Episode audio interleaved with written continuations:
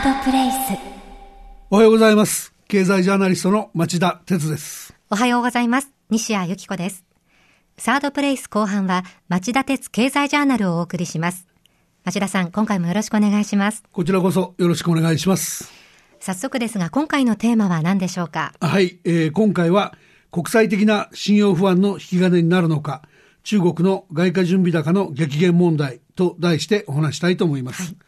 今月に入って世界の株式、債券、通貨の市場が小康状態を取り戻しているのですが、まだ油断はできない状況だと私は思ってます。はい、拡乱要因として最も注目されているものの一つが、世界最大の経済大国、あ、まあ、世界第二の経済大国、中国の外貨準備高の急減問題でしょう。今日はその話を噛み砕いて分かりやすく解説したいと思います。難しい話ですので分かりやすくというのは嬉しいですね。よろしくお願いします。はい。まあ、世界の株式市場なんですが、3月に入って随分落ち着きました。この放送は3月9日水曜日に収録をしているんですが、その前週末、日経平均株価は4日続伸し、4日金曜日の終値で1万7014円と1万7000円の大台を回復しました。週明け7日はやや弱含みだったんですが、年初から2月末まで大荒れだったのと比べると、随分試合が変わった気がするんですが、何が原因なんでしょうか？えー、その原因ははっきりしていると思います。はい。あの、中国の上海で開かれた G20、20カ国財務大臣中央銀行総裁会議が、えー、先月2月27日、あらゆる政策手段を導入するとか、えー、通貨の競争的な切り下げを回避するといった、えー、力強いメッセージを列挙した共同声明をまとめたのを見て、えー、市場が当局がそこまで言うんなら少し様子見てみようと冷静さを取り戻したということだと思います。とはいえまだ安心は禁物です。あくまでも小康状態を取り戻したというぐらいじゃないでしょうか。やっぱりまだ安心は禁物なんですか？そうですね。手放しでこれで大丈夫っていうには程遠い感じがします。それは何でですか？あの、よく読めばわかるんですけども、はい、その G20 の声明は、今必要な各国の経済協調策について、一般論を列挙しただけなんです。具体的にどこの国が何を、いつ、どういう形で取り組んで問題を起こさないと、いろんな問題を封じ込めるというような具体策までは言ってないんですね。で、しかもその昨年の8月9月や今年の1、2月の世界的な市場の混乱の原因になった中国経済の崩壊懸念、これについては何ら具体策踏み込めませんでした。要するに、これからみんなできちんと対応しましょうと、精神論言っただけなんですね。ですから、えー、市場の方はまあしばらく各国当局が言うんだからお手並み拝見してみましょうと、様子見を決め込んでる。まあ、買い方が今までみたいな猛烈な勢いで売りを出さないんで、小康状態になってるというふうに言えばいいと思います。はい、で、まあ、この状態が何ヶ月、あるいは何週間続くのか、誰にも確かなことは分かりませんが、G20 としては時間稼ぎに成功したというふうに過ぎないわけですね。一方、肝心の中国ですが、結構危うい対応してますよね。危うい対応と言いますとはい、あの、先週末、あの、5日の、3月5日の土曜日から始まった中国の国会にあたる全国人民代表大会、全人代ですね。はい、えー、李克強首相が、えー、初日に経済政策について演説したんですが、お政治にも市場の不信を払拭する内容だったとは言えないと思います。中国の過剰生産能力の象徴であるゾンビ企業の整理、最近ゾンビ企業ってよく出ますけどね、はい、それから、えー、6.5%を超す高めの経済成長、その2つ相反するわけですけど、その相反する目標を両立してみせると強弁してるんですが、えー、まあ私なんか2年前からこういう問題を指摘して、対応の必要性をしつこく訴えてきたわけですが、中国当局は今頃になって問題の存在をようやく認めただけです。しかも、解決するための具体策とかタイムスケジュールを示さないまま口先で解決すると言われても信じられませんよねって言われかねないところじゃないでしょうか。うね、中国経済には別途次元爆弾のような大きな問題があるのでこんなことをやってるとどこかでその次元爆弾が爆発しかねないこのように思いますね。その次元爆弾のような問題というのが、今日のテーマの中国の外貨準備高の激減ということですね。はい。すっかり前置きが長くなっちゃってすいませんでした。あの、ここからその小康状態の市場を再び混乱させかねない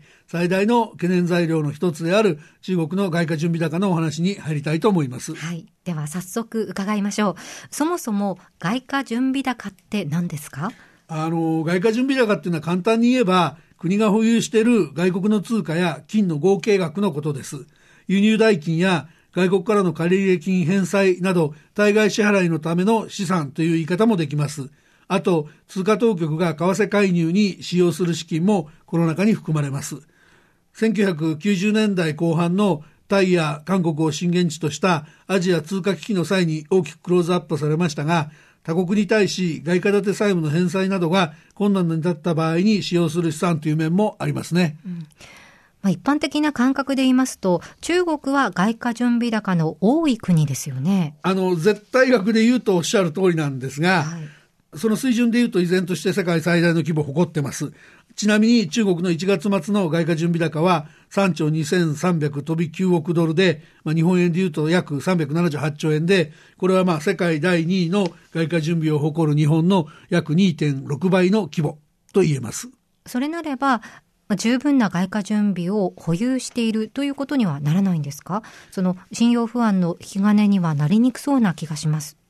うん、あの、中国当局や中国の官庁エコノミストの人はですね、そういうふうに言うんですよ。で、そういう見方を支持する人が結構いるのも事実です。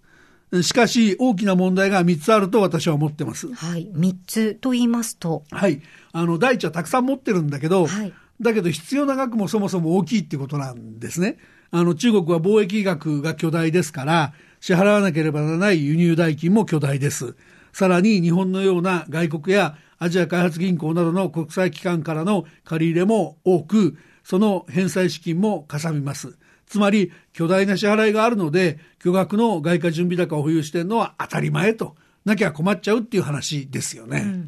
うん、では、第2は何ですか？あの、このところの減り方が尋常じゃないっていう問題です。はい、あの、中国のえー、外貨準備高は2014年6月末に3兆9900億ドルと4兆ドルに迫りピークを記録しました。はいところがその後は減少に転じていて、今年1月末には3兆2309億ドル、約378兆円と、ピークから2割も減ってます。特に最近は減少が顕著で、昨年12月に前月期1000飛び79億ドル減と、過去最大の減少を記録し、続く今年1月も、えー、同じく995億ドル減と、まあ、月1000億ドルペースでの減少が続いているんですね。なんでそんなに減るんですか？背景には海外からの、えー、投機売りや中国国内からの、えー、資本投資投費の膨張があったとみられます。これらが昨年夏や年初からの世界的な市場の混乱の原因でもあったわけですが、その裏には昨年12月の米連邦準備理事会 FRB の利上げかドル資金の中国から米国への回帰に拍車をかけたといった側面もあるはずです。まあ、いずれにせよこうしたある種の中国売り、これが加算で、その対策として、えー、中国の中央銀行、中国人民銀行が多額の人民元買い介入を行わざるを得ず、外貨準備高の減少に拍車がかかっていると、こういうふうに見られますね。なるほど。では、第3は何ですか？はい、えー、市場心理の問題なんですけど、深刻な規模と見るかどうかはさておき、ある種の信用不安、が始まっていると言わざるを得ないんじゃないでしょうか。えー、中国や中国の通貨人民元は他の通貨に比べて信用面でのリスクが大きそうだからとりあえず人民元を売っとこうという動きですね。そして中国当局の対応にはこうした信用不安を招きやすい特性があるということも指摘せざるを得ません。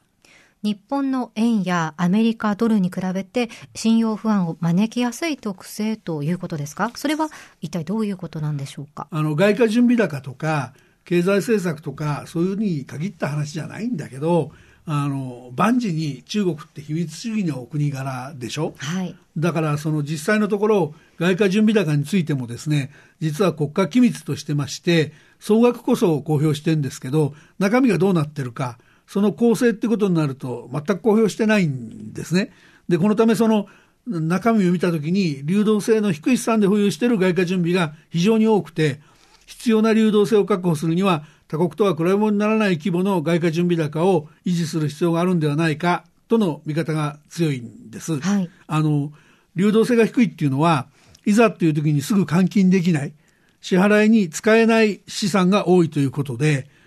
そうなると規模が大きいのは見せかけだけで、要するに張り子の虎だというふうに見られかねないですよね。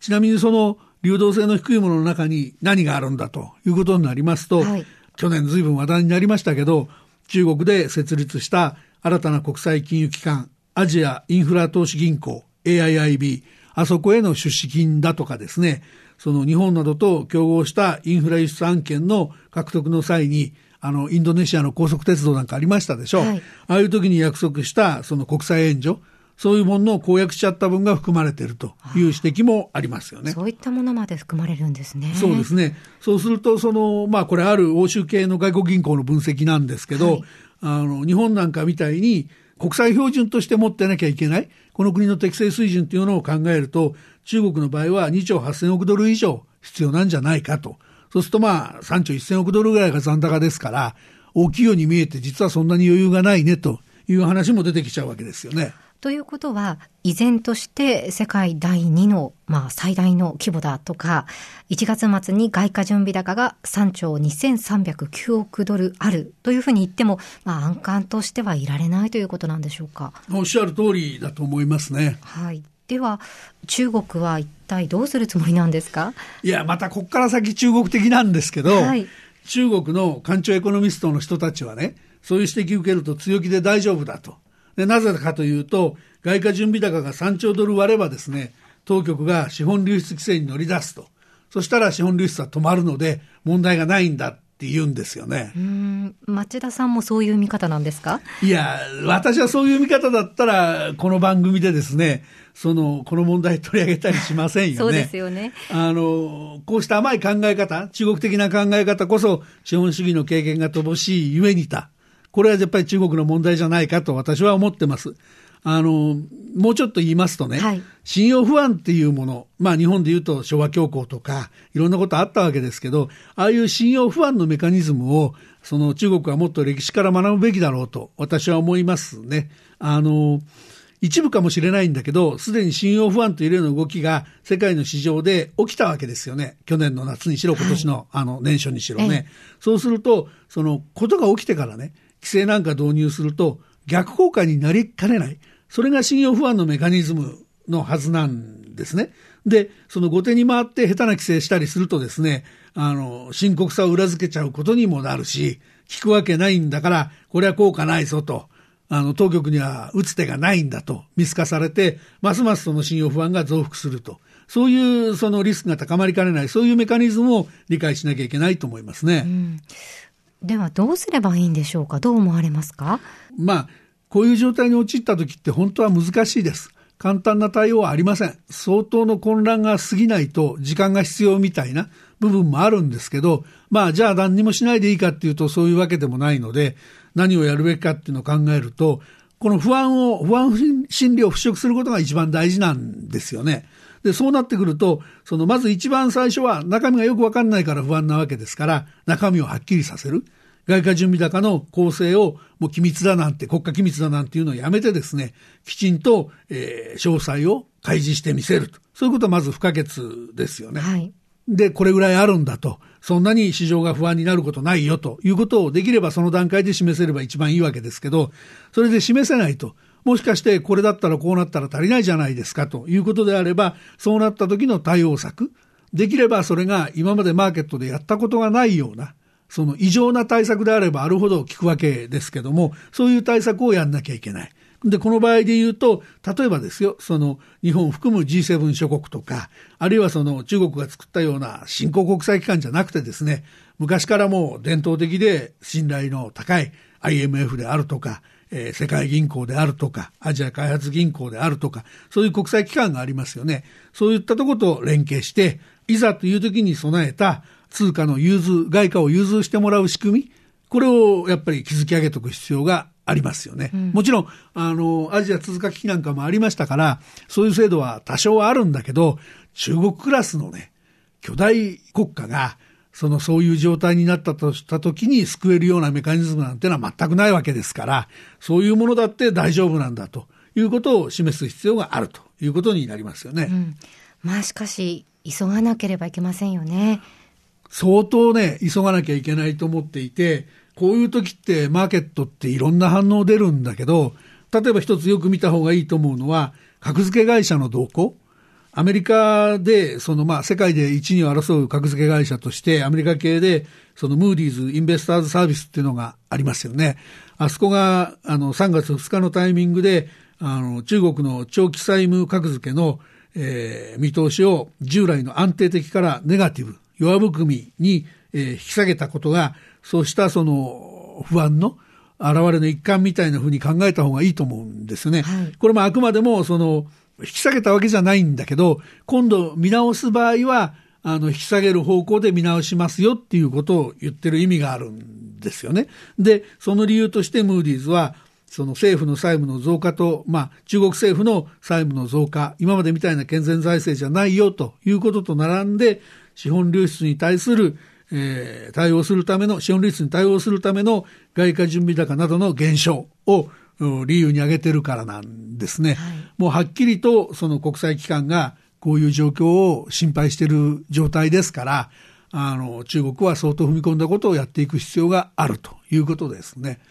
ところが、その場合にね、その先週末から始まった全人代を見ますとね、もう本当、鉄鋼だとかなんかで言うと日本の10倍ぐらいの過剰生産能力、あまあ、生産能力を持っていて、で、まあ、はっきり言うと、そのほとんど、8割とか9割が過剰だと言われているような状態ですよね。で、工場を占めているようなところも一部にはあって、あの、給料が不払いだということで、随分中国では政治問題化したり、あの、ストライキが起きたりなんかいろんなこと起きてるわけですけども、そういうことに対して、その、一方で財政出動して、あの、インフラを作るって言うんだけど、じゃあどれぐらいの規模のインフラをどういうペースで作ってどういう雇用をするからそっち側のゾンビ企業の整理に伴う雇用を吸収できるんだとかですね。そういったことが全然示せてないでただやるんだって言われてもですねこれまたその信用できない話ですしそもそもその中国の GDP がその指数自体がおかしいとか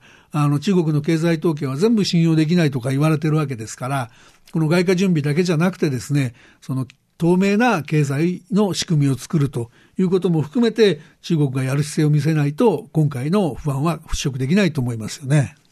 そのお国柄を考えると中国には厳しい課題ですよね。そうですね。どうしたらいいと思います？西谷さん。どっか他の国が何かしなきゃいけないってことになりませんか、これ。そうですね。うん、でも、その他の国の言うことも聞いてはくれないだろうなと思いますが、まあ、でもね、聞かせるような仕組みをここで作らなきゃいけないと私は思っていて、はい、あの、そこでまあ一番期待したいのが、えー、日本の安倍政権の指導力とか影響力にならざるを得ないんですよね。はい、まあ、この番組でも他のテーマでも申し上げてきましたけども、あの、政府もだいぶね、その辺のところは理解してきたんじゃないかなと思っていて、今月1日の衆議院予算委員会で、安倍晋三首相は、あの、サミット、5月下旬、伊勢志摩サミット G7 ありますよね。あれに向けて、えー、日本が主導で、えー、世界経済の安定化策を話し合うため、国内外の有識有識者から話を聞く協議会を立ち上げるという方針を表明しました。海外からなんとノーベル経済学賞受賞者級の学者まで招いて、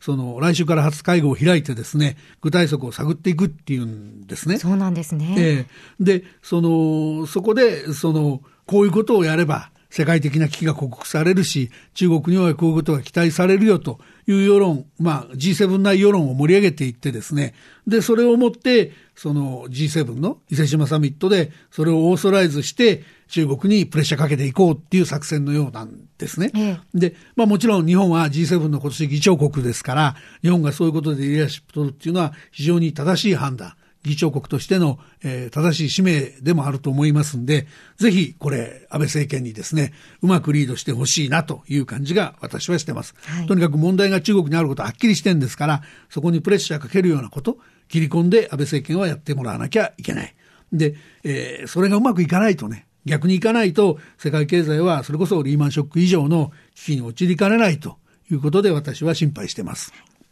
今日は国際信用不安の引き金になるのか、中国の外貨準備高の激減問題と題してお話をお聞きしました。次回もお楽しみにしてください。町田さん、今回はありがとうございました。こちらこそありがとうございました。サードプレイス。